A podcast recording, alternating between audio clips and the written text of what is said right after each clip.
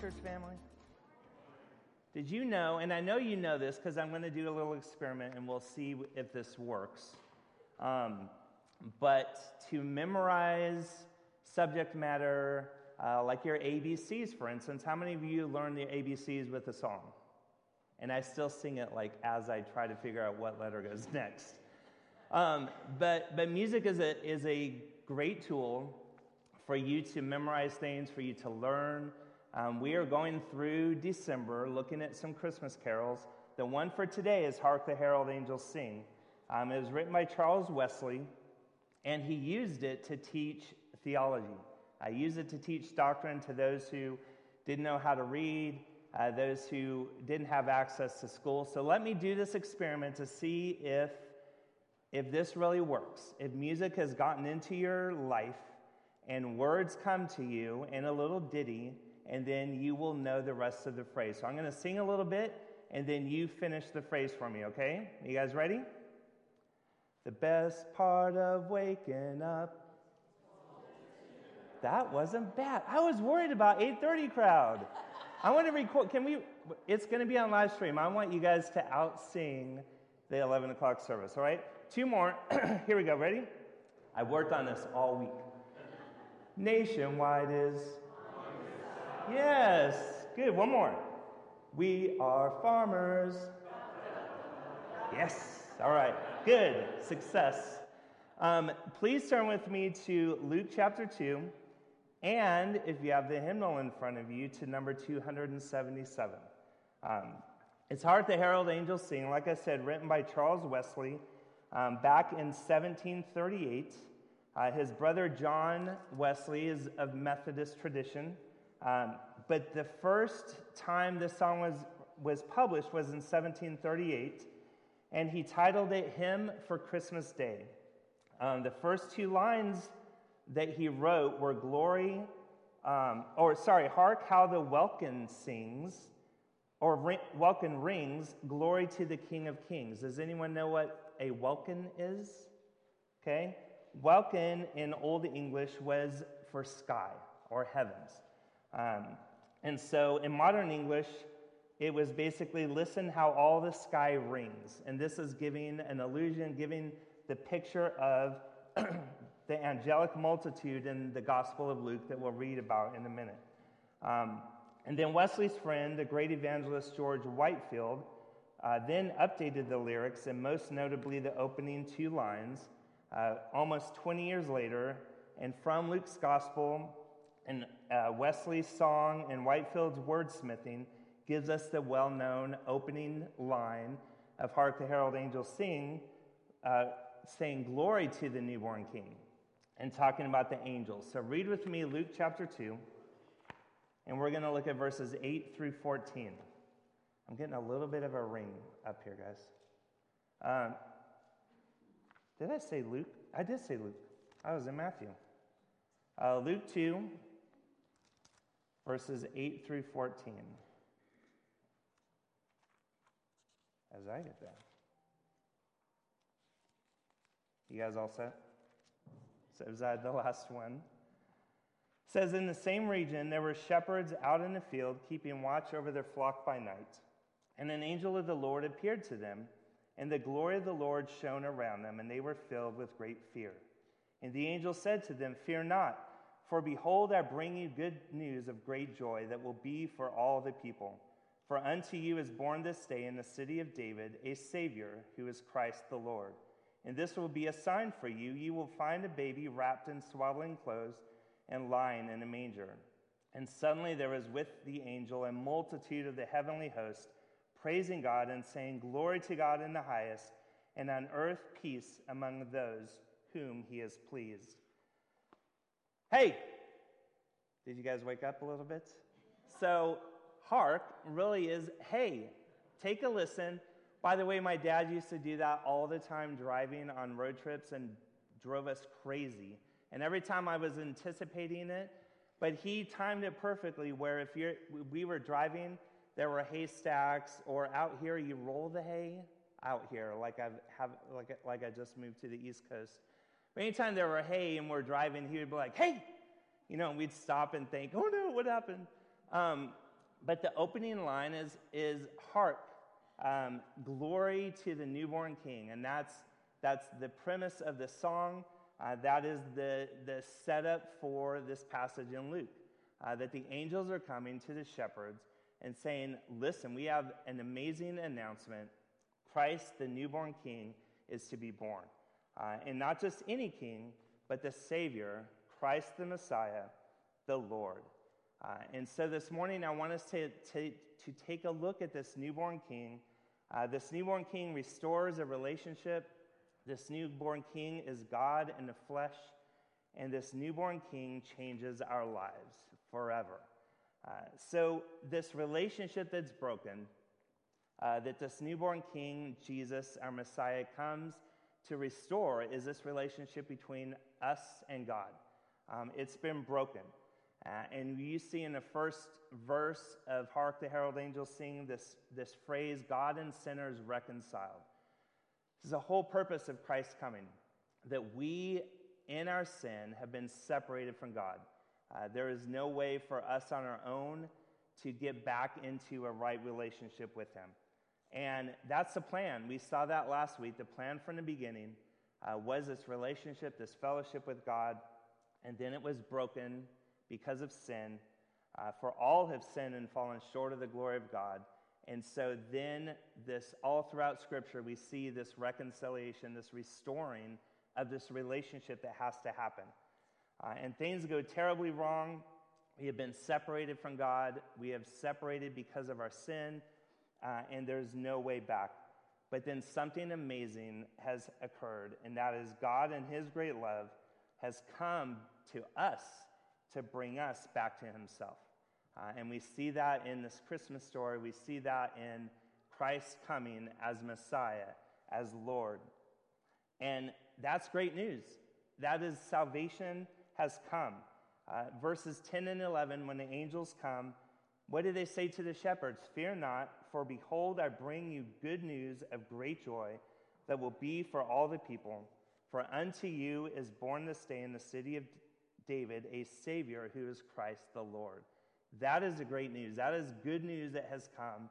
Our salvation has come, and we see this that Christ has come to reconcile us back to God uh, that Jesus the King has come, us, come to bring us back to God, restoring this broken relationship that we have uh, with Him. And this amazing news has the angels proclaiming uh, and to marvel at this love and grace of God, and then calling for us as we sing, Hark the Herald Angels Sing, uh, to be joyful, all you nations to rise, join the triumph of the skies. There should be amazing celebration going on in the story of Christ's coming. And we do that. We do that and during this Christmas season. Uh, it's a great time to celebrate, but it needs to happen all year as we remember truly the gift of our Savior to come, God among us, Emmanuel, uh, to, to redeem us, to restore us, to reconcile us back to God the Father. But isn't this great? How does Jesus reconcile us to God? Well, he starts out as a little baby. And you're like, wait, what? You know, where Messiah, our King, needs to come and, and have all the world uh, at, his, at his fingertips, at his feet, bowing down to him. But what, how does Christ come, but yet as a child um, in a very small little town of Bethlehem? Uh, so here is the, the birth of this child tucked away in a small town, um, but he's not an ordinary baby. Uh, he's not uh, just a, a child, he is adorned, adored by the highest heaven and the everlasting God himself. Uh, so we now see that this, the newborn king is God in flesh, uh, Jesus, the Son of God incarnate. And that word incarnate is to be embodied in flesh in human form. Uh, we, we have again this phrase in the carol that veiled in flesh the Godhead see, held the incarnate deity. Uh, we've seen over and over in John 1, and I love that, that again, this, this was a God thing, uh, that we go back to verse 14 of John 1 the Word became flesh and dwelt among us. Uh, we see that, that Christ himself is fully God and fully man. He came in, in, uh, into humanity as one of us to teach, uh, to heal us, to save us. Uh, and then we have this picture of understanding that here's God with us, physically with us, uh, to bring us life. If you have your hymnals, and I think we actually have slides, look at verse 2. I'm going to read to you verse 2 from Hark the Herald Angels Sing. We're going to see the incarnate Christ. We're going to see fully God and fully man as we go through the second verse. Uh, we have Christ by highest heaven adored, Christ the everlasting Lord. Okay, that's blatantly God, all God. Late in time, behold him come, offspring of a virgin's womb. Now we have man. Okay, we have the, the, the humanity of Christ born to Mary, uh, born in the flesh as a child. Uh, veiled in flesh, okay, we have man, the Godhead see. We have God, hail the incarnate, man in flesh, uh, embodied in flesh, deity, God pleases man with man to dwell, man, Jesus, man, our Emmanuel, God, God with us. Uh, and so we have this picture of, of Christ, fully man and fully God, and he had to come in the flesh. Uh, he had to come uh, to, to be human among us, fully man and fully God. and even looking at the Old Testament prophecies, um, having to deal with, with Christ, he had to be in human form. He, there was a requirement for him to be in the flesh, human. Uh, Genesis 3, it says So the Lord God said to the serpent, Because you have done this, I will put enmity between you and the woman, between your seed and her seed. He shall bruise your head, and you shall bruise his heel. So here is a, a physical aspect of, of that he shall bruise your head, you shall bruise his heel. Then you go on to Genesis 22. It says, I will surely bless you, and I will surely multiply your offspring as the stars of heaven and as the sand that is on the seashore. And your offspring shall possess the gate of his enemies, and in your offspring shall all the nations of the earth be blessed, because you have obeyed my voice. So now here is Christ born in the flesh um, as an offspring. And through this genealogy that we see um, that he was part of. And so here's another important aspect of his, of his humanity. Um, Isaiah 7:14, Therefore the Lord himself will give you a sign. Behold, the virgin shall conceive and bear a son, and shall call his name Emmanuel, the birth of Christ uh, to Mary. And then in Micah 5, uh, it says, But you, O Bethlehem, Ephrathah, you who are too little to be among the clans of Judah, from you shall come forth for me one who is to be ruler in Israel, whose coming forth is from of old, from ancient days. So here is now the, the physical birth of Jesus in Bethlehem. And then we go to Isaiah 53, because these aren't just related to the Christmas story and this newborn king but yet to our Messiah. Isaiah 53 says, For he was pierced for our transgressions, he was crushed for our iniquities. Upon him was the chastisement that brought us peace, and with his wounds we are healed. Okay? He, he had to be in the flesh, he had to be human um, because there can't be a cross without a manger. Uh, we can't get to the cross unless we have the birth of our Messiah, the birth of a child in the flesh uh, to fulfill these prophecies uh, for us to be a blood for there to be a blood sacrifice for us a perfect blood, blood sacrifice uh, for our sins once and for all. Turn with me to romans 5 verses 8 through 11 um, it'll be on the screens. And let's take a picture uh, or a look of, of what christ as messiah Christ as this king who has come, uh, what the whole process and purpose was. In Romans 5, verses 8 through 11, says, But God demonstrates his own love for us in this. While we were still sinners, Christ died for us. Since we have now been justified by his blood, Okay, justified, there's the justification by his shed blood. How much more shall we be saved from God's wrath through him?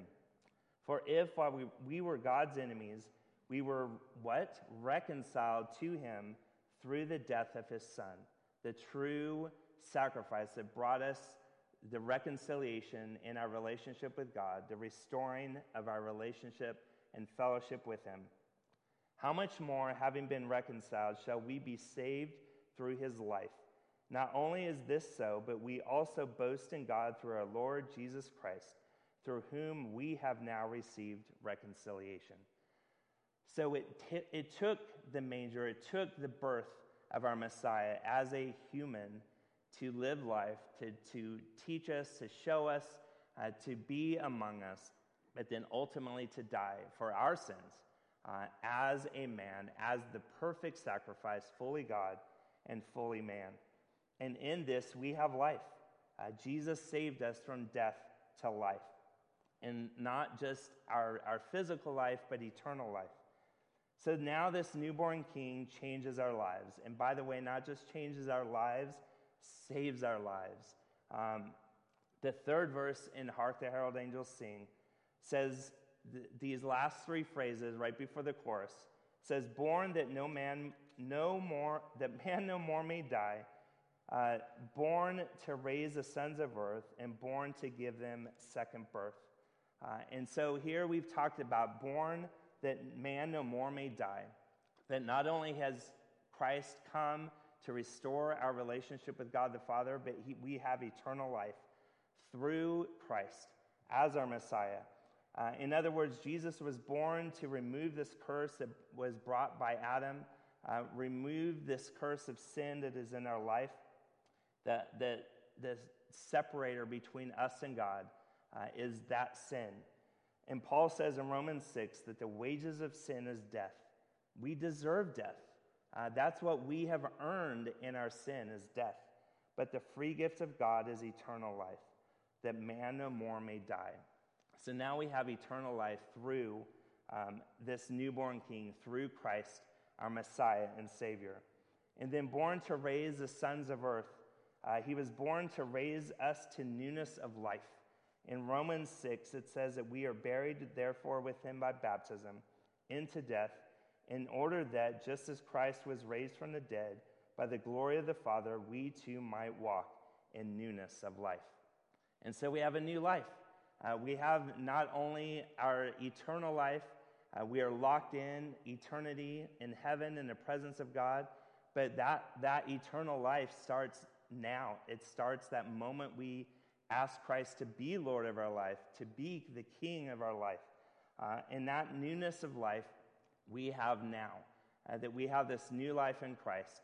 Our old, our old selves are gone. Uh, our new life is ahead of us in Christ. And, but there's still the struggle, isn't there? There's still the sin that we have to deal with. There are still the, the issues of being in this world, uh, the loss of loved ones, the crisis that we deal with, uh, those, the, the results of sin we still have to work through and live through. Uh, and, and I don't know about you, but it, there's still a struggle in this newness of life. There's still so many issues that I wish, you know, God, you've given me this new life. Just make it all better. You know, but, but Scripture never promises a perfect life or a good life, uh, a life without consequences, a life without sin, uh, a life that is, is problem free. No, but He does that and empowers us because Christ in us allows us to live and to work through this life and to glorify Him in all that we do. Um, and Jesus knows the struggles. Uh, he understands that. Here's another benefit of the incarnation of Christ Jesus is that he came to live among us. He didn't just skate through life uh, because he is God, he was also fully human. Uh, he understands us. Unlike a bald barber, he can't identify with your needs, right? Don't get your hair cut by a bald barber, um, especially you ladies. Um, but here's a situation that, that here's another aspect of the incarnation of, of Christ being with us is that he lived among us. Jesus knows what we're going through.